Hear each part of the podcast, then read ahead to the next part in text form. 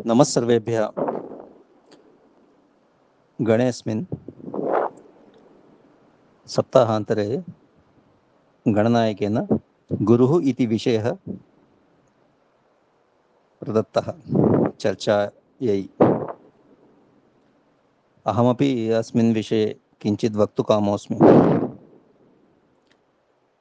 गृणात्युपदिशति गायत्र्यादिकम् इति गुरुः। तस्मादेव ఓం శ్రీ గురుభ్యో నమ ఇత్యేవ ఖలు నిత్యకర్మేవ సంధ్యావందనస్యారంభ క్రియతే. తదనంతరమేవ పుండరీకాక్షస్మరణేన శిరోమార్జనాదికం తథైవ దేవాదివ్రతకల్పస్యారంభే స్మార్తైరుచ్యతే ఖలు. సదాశివసమారంభాం అస్మదాచార్య పర్యంతం వందే గురుపరంపరామితి. किमर्थमित्युक्ते यद्यपि सर्वा हि पूजाः देवतादिस्तुतिपरकाः, तदुपदेशकर्ता तु स्वयं गुरुरेव खलु। अतः आद्ये गुरुस्मरणम्। यत्र कुत्रचिदपि रुद्राध्यायपठनादादौ ॐ श्रीगुरुभ्यो नमः इत्युक्त्वा अथ श्रीरुद्राध्याय प्रश्न इत्यनुवर्तते। सप्तशतं वर्षाणां जातं गुरुगोविंद दो खड़े काके लागू पाए। बलिहारी गुरु आप की गोविंद दियो बताए इति श्रीमान् कबीरदासः उत्तरभारते अत्र प्रश्नस्य तस्य समाधानं चापि अस्ति, द्वितीये वाक्ये। गुरुणा हि गोविन्दो दर्शिता इत्यनेन आदौ गुरुपादस्पर्शः।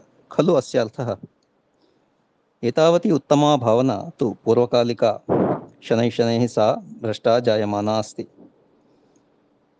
यद् उपरोक्तं क्रियतेऽपि तत् साङ्केतिकम् एव बहुत्र। यथार्थमपि शृङ्गारवद्देव आराध्यं।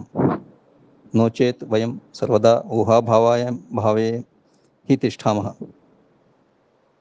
तन्न वाञ्छनीयः खलु।